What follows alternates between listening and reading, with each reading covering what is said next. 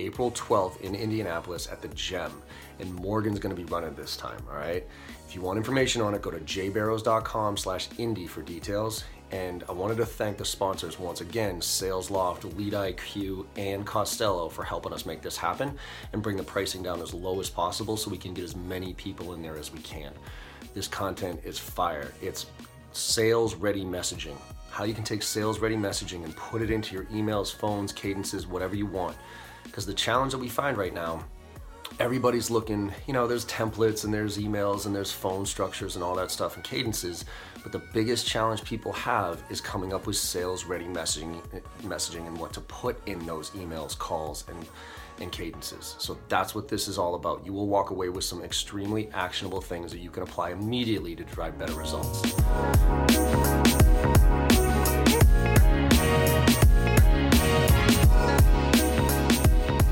Good afternoon, everybody. This is John Barrows with Make It Happen Monday. Hopefully, y'all had a fantastic weekend. Uh, I had a break, which was great, but now it's back to the grind. It's the end of the quarter right now, trying to get my shit in order uh, and plan for another insane Q2, which is all good. But I am very happy today to introduce my guest, Josh Gutman. Josh, say hi to everybody over out there on J Barrows Make It Happen world.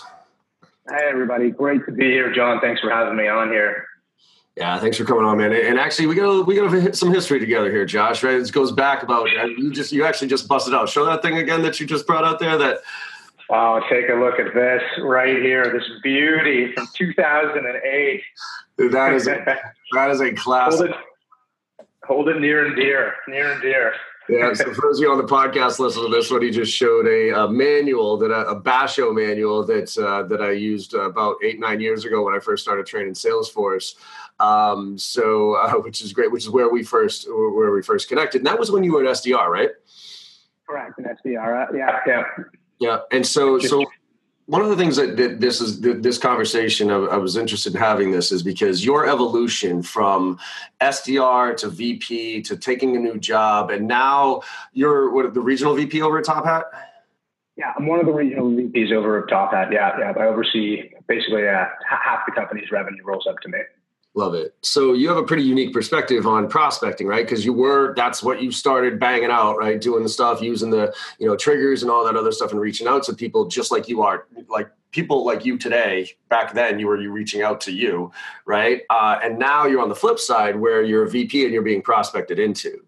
Um, and so I wanted to kind of explore with you the the um, that evolution, if you will, right? When you were an SDR and you were reaching out to people, you had said before we jumped on here, kind of you were kind of frustrated sometimes because you would think that you were reaching out to people at the right time with the right reason and all that other stuff, but you just didn't have the right perspective. So could you kind of share?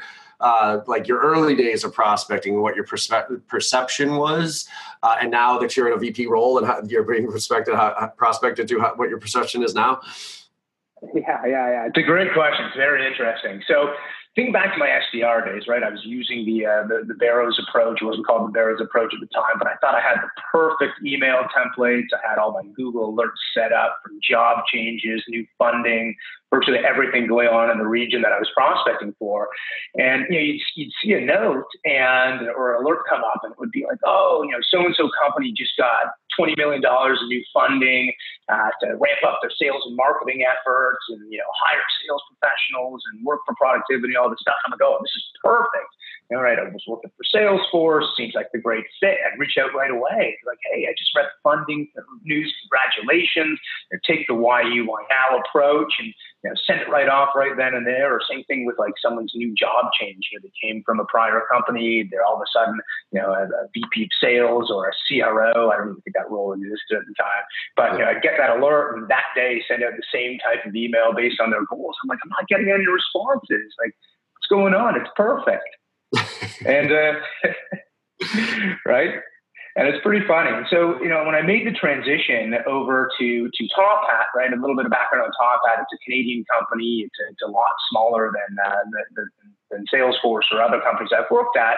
And you know, it's about 350 employees. And so as a, as a VP, you're pretty you're pretty senior up there, right? You're uh, at least an influencer and definitely the decision maker in a lot of things. And right, as soon as I shifted my job change uh, on LinkedIn, I was getting the same emails, and I'm like, oh god, I'm thinking back to like when I was sending these, like, no wonder why I'm not getting these. Like, I'm, I'm two days into the job, I don't know anything. I'm still learning. I can't make a decision now. Like yeah. the wrong time. It's it's funny to see that.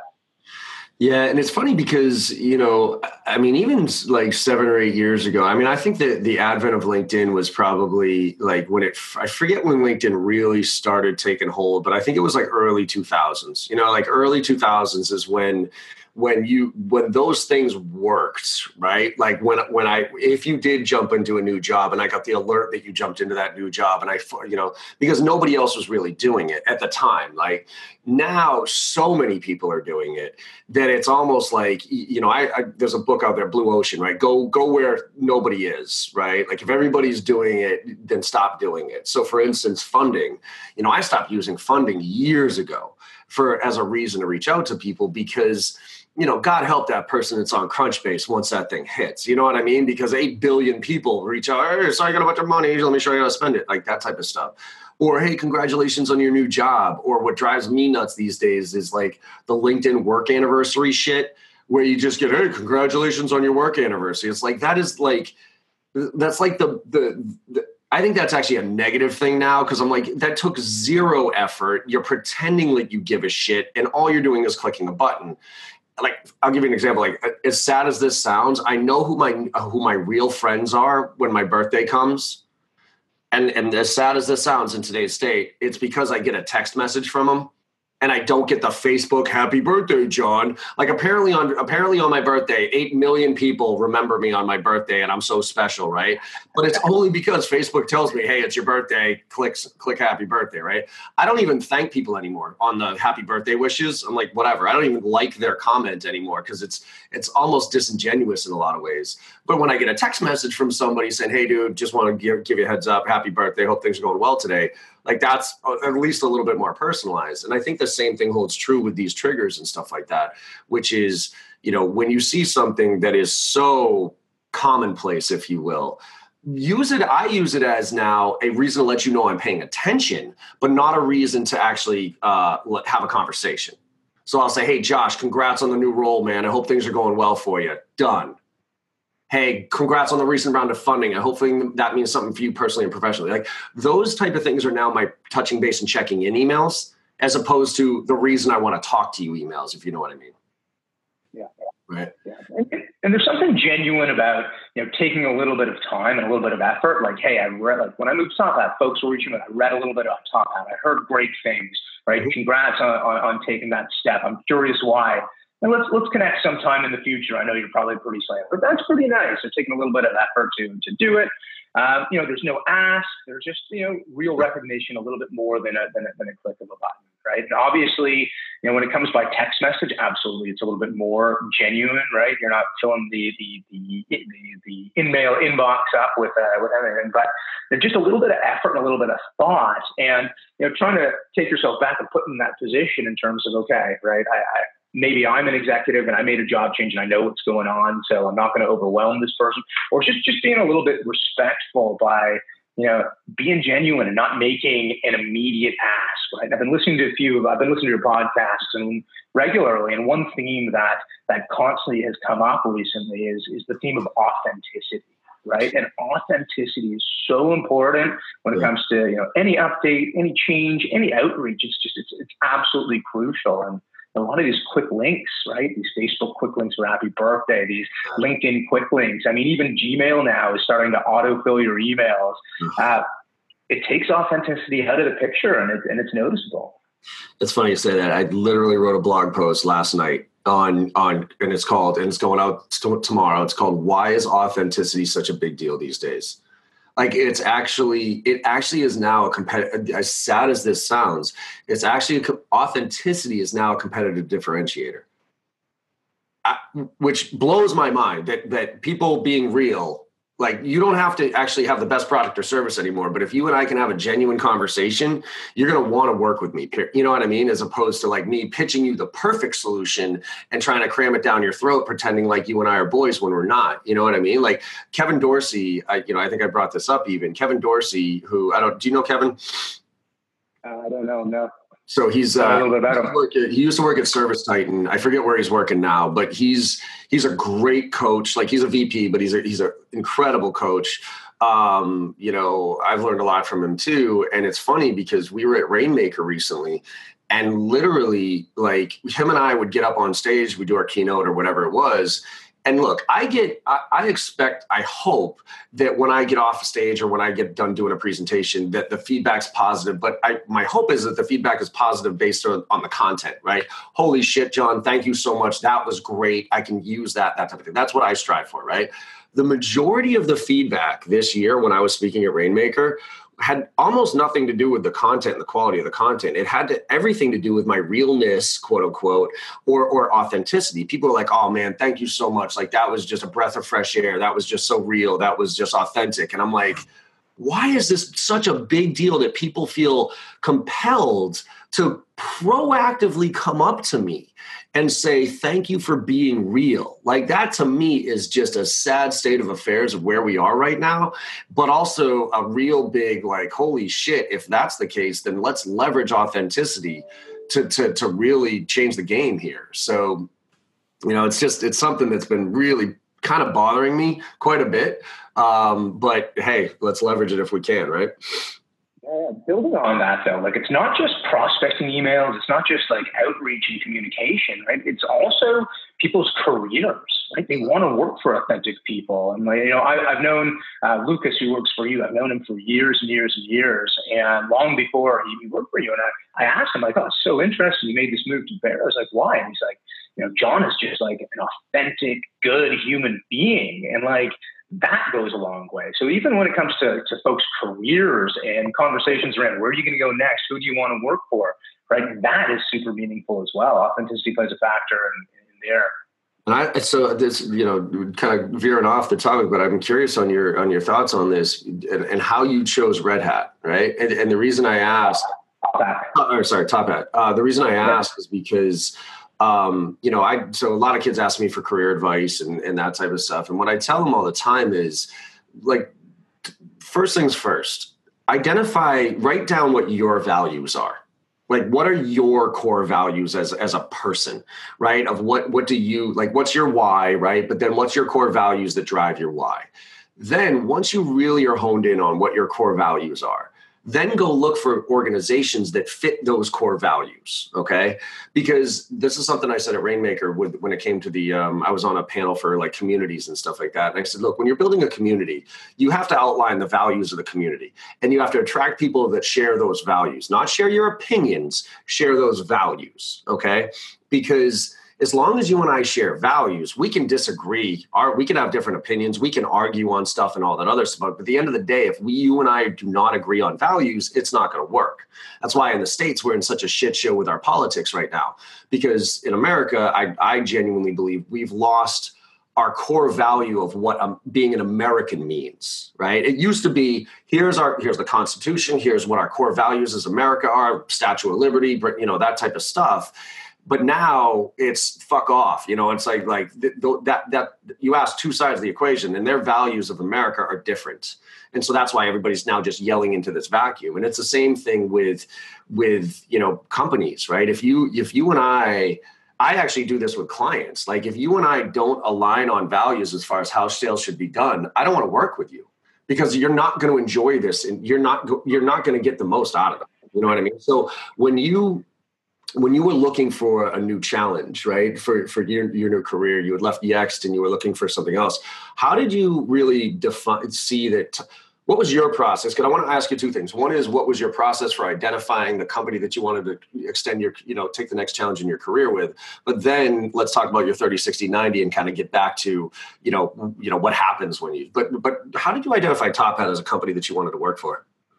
Yeah, it's, it's, a great question. It's it's it, it's really funny because back in 2013, you I was going, I was I was living in Chicago, helping to build that Chicago Salesforce office, and you know, I took a step back, and I'm just like, okay, I'm really liking what I'm doing, but you know, my I, I know that my wife and I are going to end up moving back to Toronto at some point in the future, and I'm like, you know, whatever whatever happens next in the future, whether it's continue on at Salesforce, whether it's moving on after Salesforce, you know, I want it to make sure that it aligns with my core values, and I actually took took a took a step back and I spent a lot of time and I wrote down my my top 10 core values and it ended up being 12 core values. And from that point on, right, from from that point on, like all decisions about career, about life, like they if they misaligned with those core values, I wasn't gonna I wasn't gonna take them. And so I ended up moving back to Toronto from Chicago uh, 2015, 2016 ish. And at that point, right, I was approaching 10 years at Salesforce and I, I still loved it there, but, but I was open to something new. I was being receptive to, to taking some conversations. And Top Hat is a, is a, is a Canadian uh, tech darling right? There, there's not a lot of Canadian companies that, uh, that, that get to grow to, to, to, this size. You know, there's a few like big names that we all know, but, but not too many get to this point in time. And one of the leaders reached out to me and it was a great actual going, if we want to jump back to the topic of LinkedIn, which we came later, it was a LinkedIn reference, uh, LinkedIn outreach. It was in January 2017. It referenced a mutual friend that we had, somebody that we both trusted and respected, talked a little bit about, uh, about Top Hat and said, Hey, we, we should just have coffee because this person said you're awesome. I'm like, you know what? That's I'm, I'm interested in Top Hat. Let's hear. I'll have a coffee with you. Absolutely. What an interesting way of approaching it. Like wonderful. We had a coffee. We sat down, and I became like enamored with with the mission of Top Hat, and I became enamored with the technology and what they were trying to do, and just just like you know, I, I have two bachelor degrees, an MBA, and a certificate. I spent a lot of time in the education system, and like what Top Hat was trying to do, like personally hit home to me. I was really excited about it. And keep in mind, this was January 2017. I didn't join until October 2018, right? Almost two years went by. And the reason was, is that, well, this leader was, was great, uh, really sharp person, um, you know, our values just just didn't align, right? And it wasn't good or bad, right? He he yep. was growing the business, he was doing a great job as sales, but our values just didn't align. And, you know, business was going, everything was great. But, you know, when you get to that, that misalignment of values, you, you don't want to work for this person. Uh, and, and it's like no harm, no fail. Like, I still want to keep in touch. I still want to keep him in such high regard and what, what he's done, what he's accomplished. He's the CEO of a company now, but there's just that misalignment going back to my core values. And then, you know, over time, you know, this person moved on and took a CEO job at another company. Awesome. And uh, a new leader came on board, and somebody that I knew reached out and was like, "Hey, you should meet up, meet up with this new leader." And so I met up with this new leader, sat down, and we started chatting about what's important and values, and just just recognized that our value system really, really aligned. And you know, it took a little while. You know, I had already made the move over to Yext. It took a little while to make sure that you know, we had that mutual connect. It's a big shift going from like a public company based out of the U.S. to a to a smaller company based out of Canada. It was what I wanted, but it was that values, that alignment and values with myself and this leader, as well as like the alignment and values with the company being so mission driven, being able to personally relate to it, and uh, you know how the CEO thought about the business so passionate. And so, you know, relating back to what you said, it's like almost like kismet, right? Like what you were sharing is exactly uh, how I chose and Top Hat and came to join the company. And you know, it relates back to those core values that I wrote down. And uh, you know, I don't, I don't want to uh, talk too much, but here's here's something else I was interesting is that you know, I was sharing with uh, with, with, my my new leader, who's the chief revenue officer of the company, um, and we actually sat down, and you know, he was curious. He wanted to review my core values. And so I, we sat down and we, I presented them and we talked through it. And like, it was, it was, it was just a really cool experience. Love that, man. It's funny because I, I, I don't know if you've seen them, but I have like 12 personal guidelines to success and and they're out there. I posted them, and somewhere I don't. I, I really wish I could go back and find out how how that came about. Like did somebody i don't i don't remember if somebody suggested it to me. I don't remember if i read something about it or whatever but i remember very strongly saying i need to write down what i believe in in order to give myself direction. And then what happened was when i you know when i became a leader if you will or had reps reporting to me what i would do is i would share with them my core values and i would say look I just want to let you know here's my core values. Okay. Here's my 12 personal guidelines to success and principles of, of, that type of thing. I'm not saying you have to you have to have these same values, okay? Because because everybody has their own. But I want to let you know that when you get feedback from me, this is it it's it comes from this, okay? So for instance, one of my top ones was work smart and hard you know, everybody says work smart. I said, fuck off. You have to work your ass off to be successful, right? So, so when when I'm coming in the office, and this was back at Thrive Days, but when I'm coming in the office at six o'clock in the morning, and I'm not leaving until eight nine o'clock at night, I'm not saying you have to work from six to nine o'clock at night. But what I am saying is, if you're not hitting your numbers and you're showing up at nine o'clock and you're leaving at four thirty, and I'm starting to get annoyed with you you're you that number one of work smart and hard is where my feedback is coming from okay? Because i don't see you working hard enough to be successful. Now if you're crushing your numbers and you're making it rain and all that other stuff then fine by all means right? But if you're not working your ass off then you and i are going to have a hard time right? Work ethic to me is a core value. If you don't have a strong because i can't teach you work ethic. You know what i mean? I can't teach you drive. I can't teach you passion. You have to have that and if you don't believe in that, then you and I are not going to work together, right?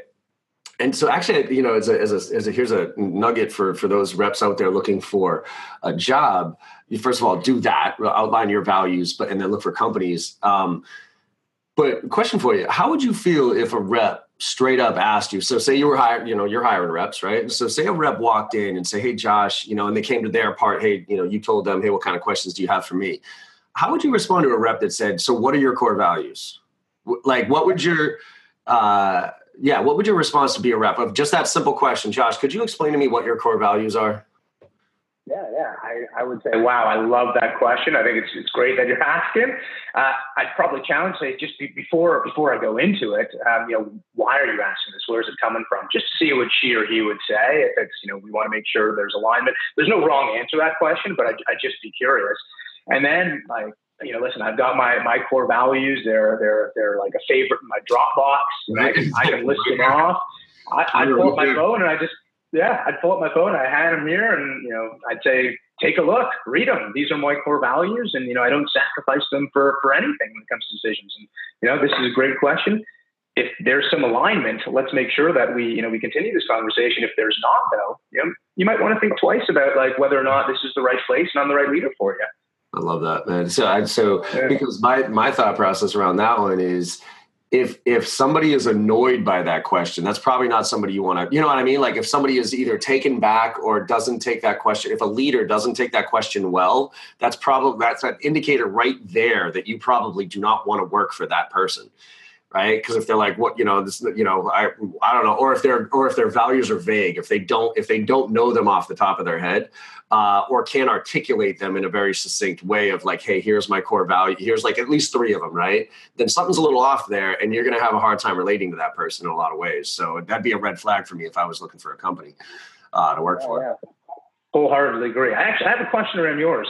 Yeah. Uh, have they changed over time, like since you sat down and you wrote them? Yes. So, so well, not physically in the sense that I haven't redone them yet, but I'm I'm waiting to do a blog post to redo them. So, so one of the things that happened was I did I had my 12 guidelines. Okay, then I went to Gary Vee's 4D session where you can go and you can get a, you know one day all his department heads and then he comes in at the end does a q&a and one of the things that their department heads was really and it was a great time for me from a business standpoint because i was really trying to figure out if i was just going to kind of stay my in my own little world here doing my consultancy with my thing or if i was going to take it to the next level and hire some more people right? And one of the exercises they get you to go through is is to define your why. Like what's your why okay which I always kind of knew, like, I, but I never had had solidified that why, right? And so I really, I, after thinking it through, like, why do I do what I do? You know, it's and it came down to sales done right, right? Because my belief is when sales done right, it's the greatest profession in the world. When done wrong, it's the worst, right? So, so that's my why. But then after that, it was like, okay, now what are the pillars, your values that support that? And I was like, oh well, shit, I already have my twelve. Like, there it is, right?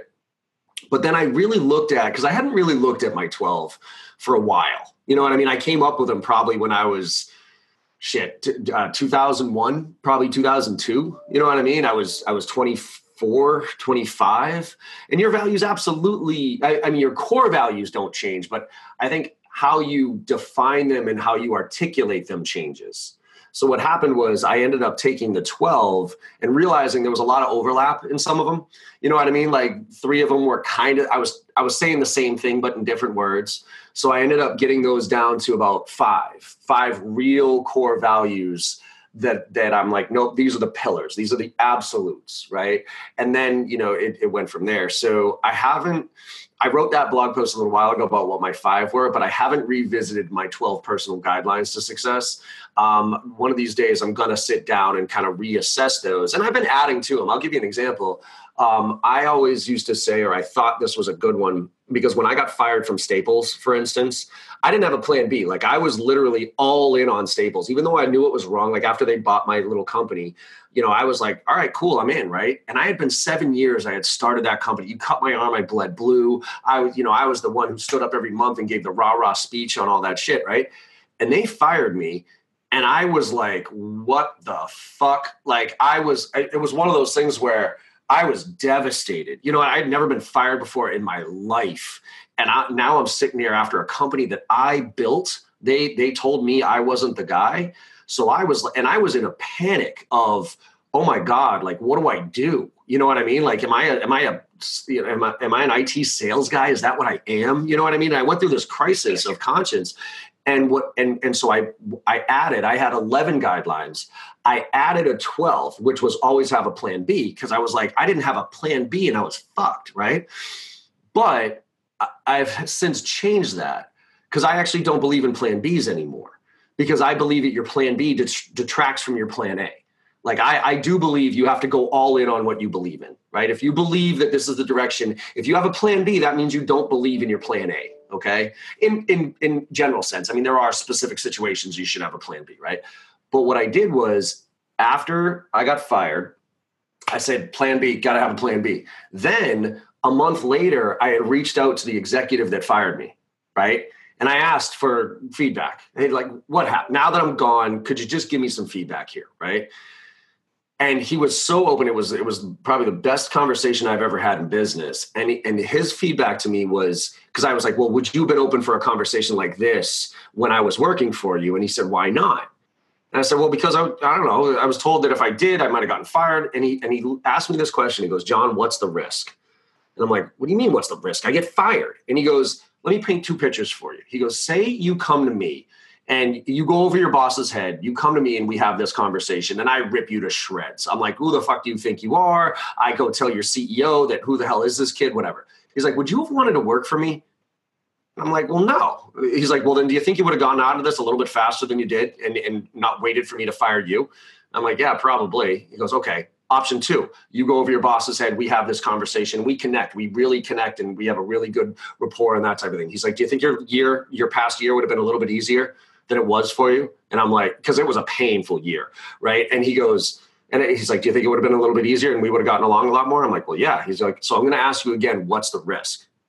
So what I did was after that conversation, I then revamped my 12 guidelines, removed always have a plan B, and I replaced it with be okay with worst case scenario in the sense that now every decision I make, I look at it and I'm like, what's the worst case scenario? Like, what's the worst thing that could happen in this scenario? And if I'm okay with that, then fuck it, I'm doing it. You know, so to be tactical here with like going, and, and this kind of circles back to our conversation, which is like going over somebody's head, right? If you are if you are okay, like if you go over somebody's head, if you are okay with losing that deal, with getting with pissing off that person and potentially losing the deal, then fuck it, go over their head and see what happens, right? But if you are not okay with losing that deal, if you are not okay with pissing that person off, figure out a different strategy. Yeah. Right. And, and listen, back back to the you know the original conversation of uh, of LinkedIn outreach and prospecting, right?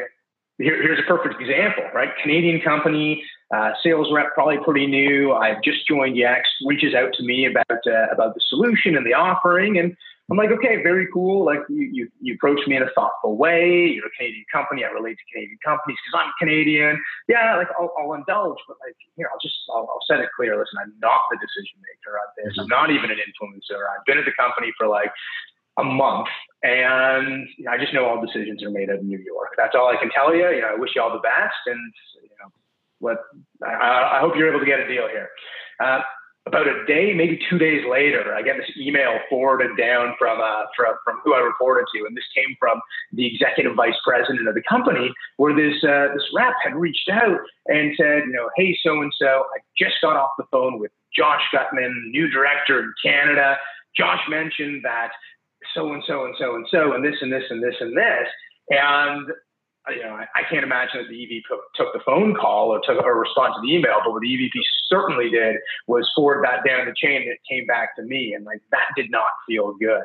Right. And, you know, I actually, I, I wrote a LinkedIn post about it and it got, it got a lot of action and some healthy dialogue around it. But, you know, that relationship, uh, that relationship was ruined. I'm, I'm not going to support this person or this person's solution. It's, uh, you know, it's a problem it goes back to authenticity and and and and you know what we were talking about because you didn't say like there'd be one thing if you said hey feel free to reach out to so and so tell him i told you to talk to him right? That that's one thing. That's an obvious you put the referral name in there you know referred by josh that type of stuff. Hey i know you're doing some cool stuff. But when you and i have a conversation and, and you tell me i'm not the decision maker. All decisions are made out of new york. Good luck that is not an open that is not an open invitation to use my name to an executive because what what people tend to not realize is when they do that the person that they do that to is most likely going to be involved in some way shape or form in getting that deal done right? Whether it's an opinion like feedback on on you know on a trial or something like that or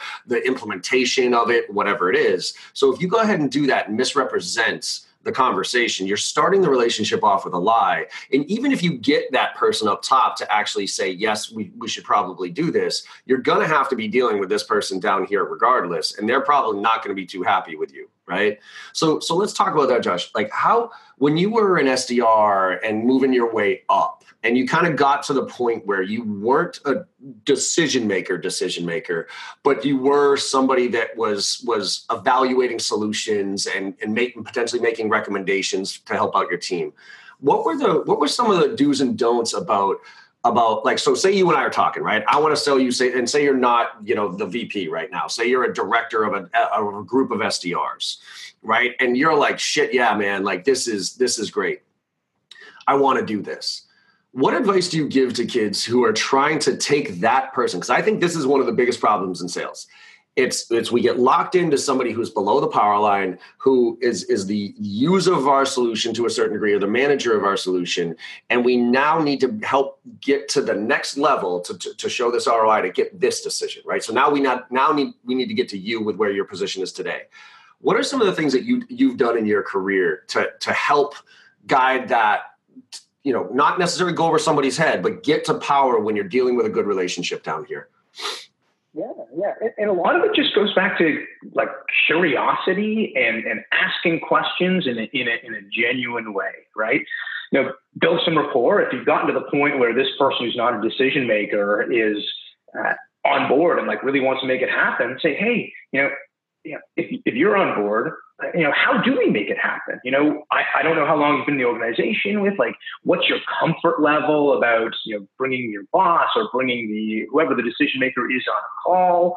Um, you know, and you can gauge from those types of questions, like where they're at, what type of relationship they have, and what type of comfort level they have. And you don't want to say like, go, go, go, ask your boss, do it, bring your boss on the call, but you know, help me understand, you know, do you know the decision making process? Can you walk me through the decision making process? Decision making process is like an interesting question in of itself that we can talk through, but uh, we don't another time. But you know, just getting that understanding of like where they're at, if they're comfortable, and you know, similarly speaking with with what happened uh, with what what happened at Yext when person went over my head, a simple question of you know, are you comfortable, right?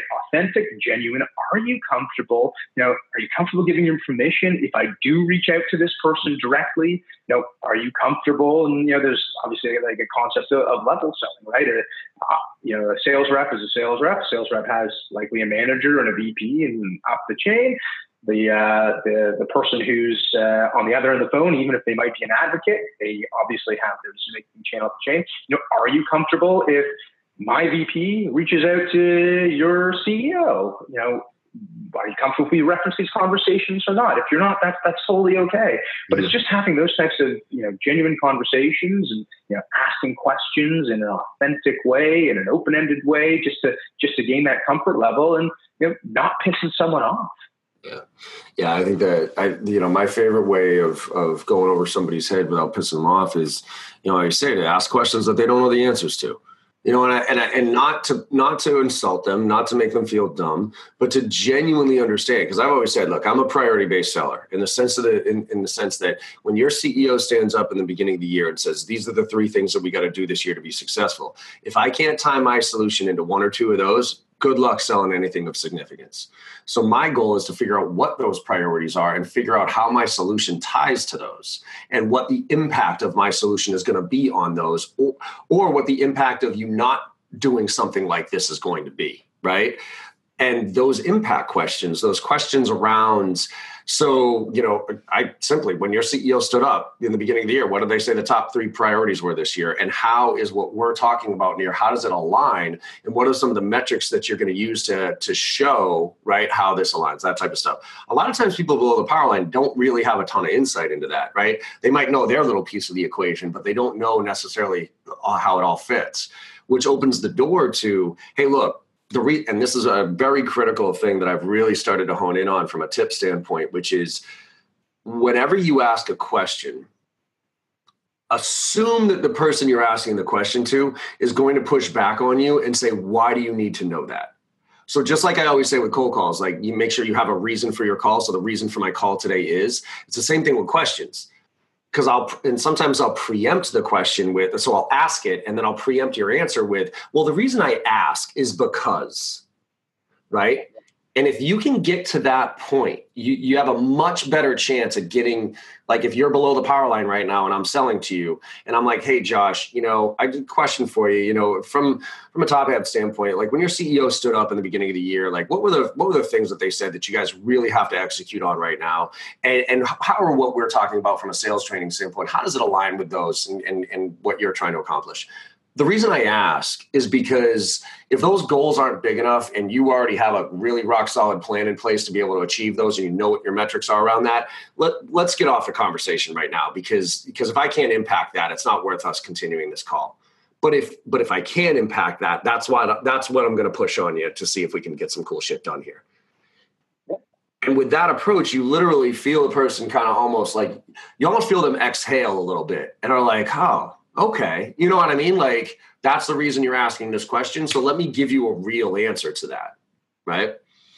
Yeah, yeah, I like that a lot. And one thing that I, that I really like, this was actually uh, growing up in my sales career a game changer when when I shifted my mindset in terms of you know, what's the outcome if we do this? You know, let's talk about what we're going to do if we accomplish to get this implemented. To you know, well, what happens if you if you don't do this? What what's the impact if you if you do nothing, if you don't implement this, or or, or any of the other competitors that you're evaluating? That is that was a game changer, and I you know I really like that that that you shared that, and you know, for all the folks that are listening, like that that is a game changer of a question because you know, the, the answers that you get are very different, they're very unique, and you can glean a lot of information from that, and you know, you can you can have some good conversations and uh, you know, and really help the person on the line out once you once you know that. It's uh, I mean, I've really, cool that. I've really gotten into that mindset of, and I, I got this from a Gong, and also uh, Jim Keenan has his new book on gap selling around this. And the idea here is forget about selling your product or forget about selling your solution or, or the outcome of your solution at first. The number one thing you need to do is get get the prospect to agree that status quo is not okay. Right? That, that because our everyone's number one competitor is status quo. Everyone. Okay. Okay. What you sell, who you're selling to. Devil I know is better than the devil I don't. Okay especially when you're doing outbound, right? Inbound, they're identifying that it's not okay, right? They're saying, I've identified that we have a problem and we need to change. That's why inbounds, you know, you can drive urgency because, hey, man, you came to me. But when, when you're going outbound and you're getting that initial disco call, the first thing that you got to do is get people to say, holy shit, yeah, you're right. I need to make a change. And if I don't make a change, right? Uh, Gong has this, and I'm actually developing some content around this. Gong has this great new, if you look at the blog, it's uh, gong.io, uh, selling to the C suite. And what they're, the whole thing about selling to the C suite is it starts with your nexus, which is what is your polarizing statement that, that either gets people to violently agree with you or violently disagree with you right? So I'll give you an example. VPs of sales, a lot of times, one of my nexuses is uh, the me- methodologies are dead.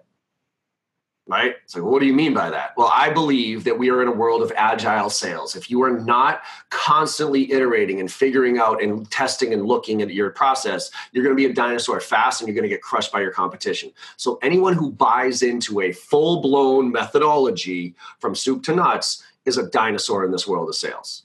Now, that's going to polarize a lot of people because there's a lot of VPs out there that are methodology guys or women. You know what I mean? It's like, nope, we are Sandler, we are Miller Heiman, we are Taz. And don't get me wrong, there's nothing wrong with those methodologies.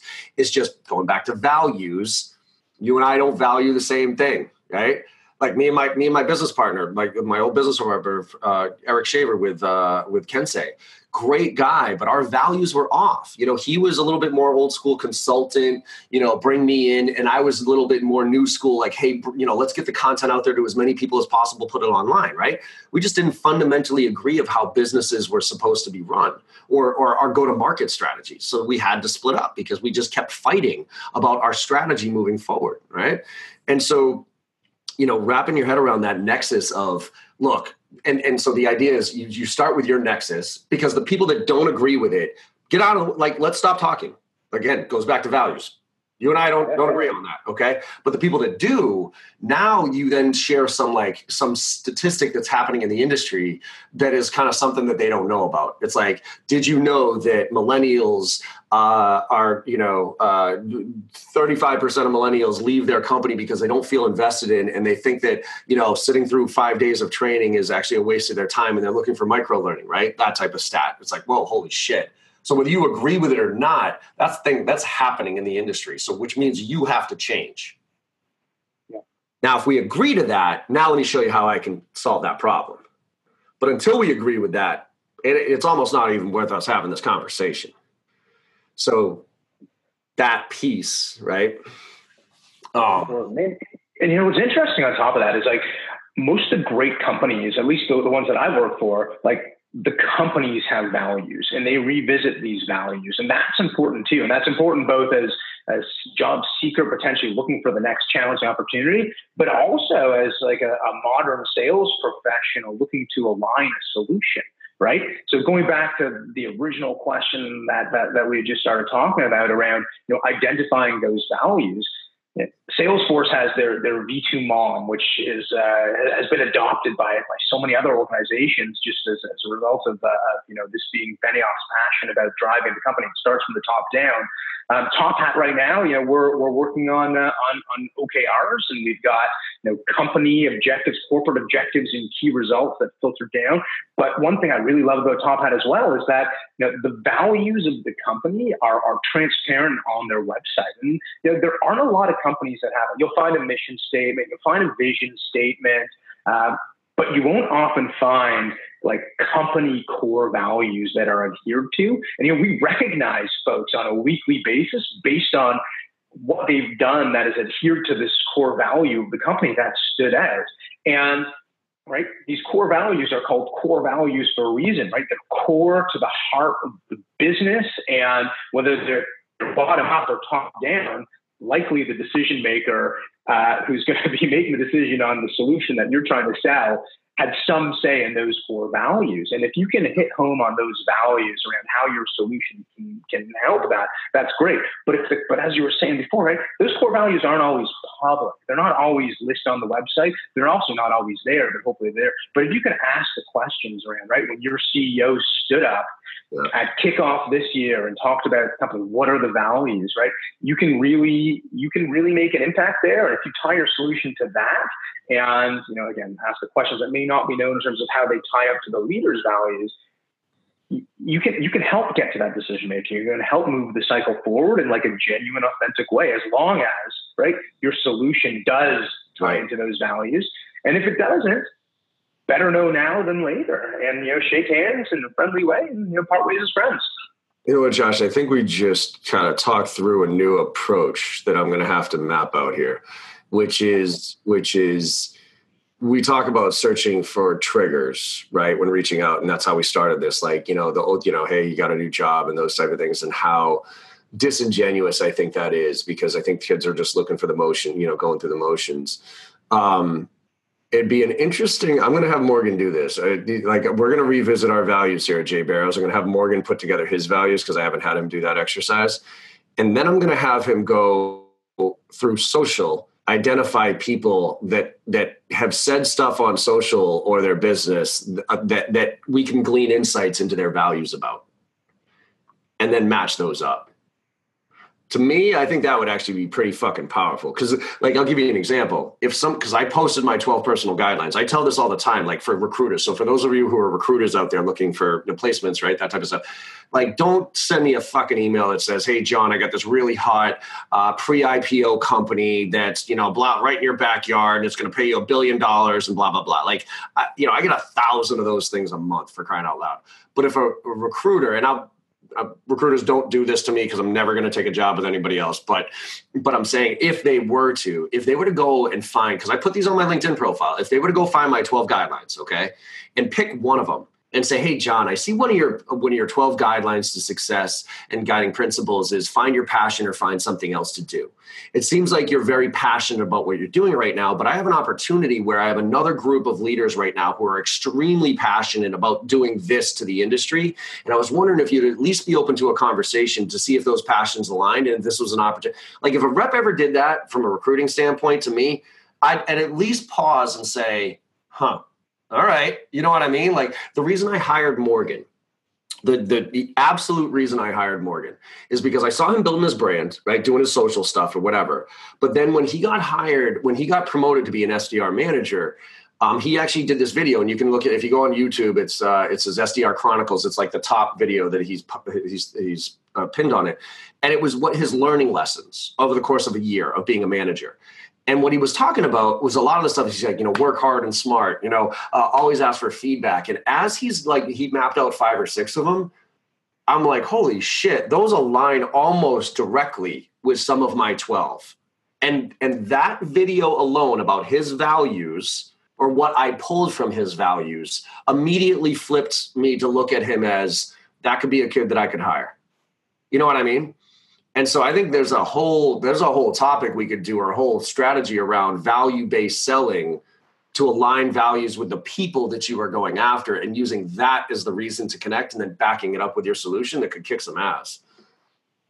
Yeah. I wonder from a LinkedIn perspective, right? I, I listened to the uh, your, your, podcast with, uh, with with Jake the other day about LinkedIn branding, and right talks about you know being an expert, and it talks about you know like being an expert in what you're doing and not like, hey, I went to President's Club like 12 years in a row. Uh, I wonder, and I'm curious your thoughts on this. If you if you take if, if, folks have their you know top 10 core values and they pick you know three or even 10 and they, they put it on their LinkedIn profile, like I wonder if that would be telling around if I'm reaching out to uh, a prospect and they're going to look at my LinkedIn profile, I'm reaching out by LinkedIn.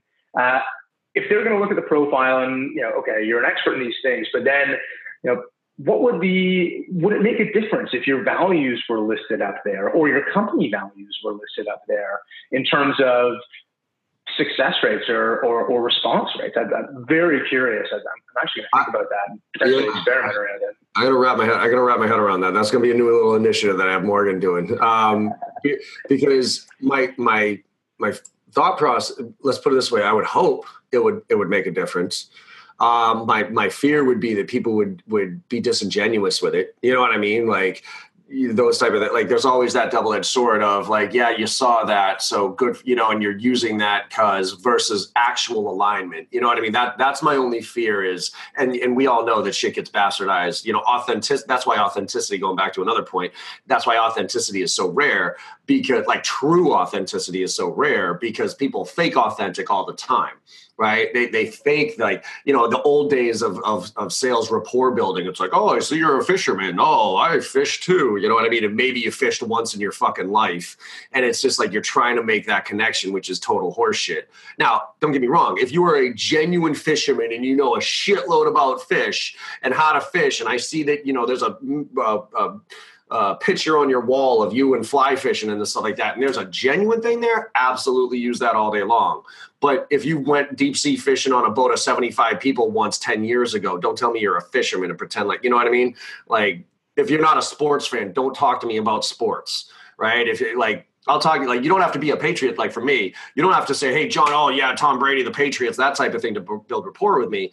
You can talk shit with me all day long if you're New York, if you're anybody, as long as you know what you're talking about when it comes to football, for instance, right? But if if you just say that you're a football fan and then I after a few comments, I'm like, you don't know shit about football, you've actually way lost credibility than than gained it. So, yeah.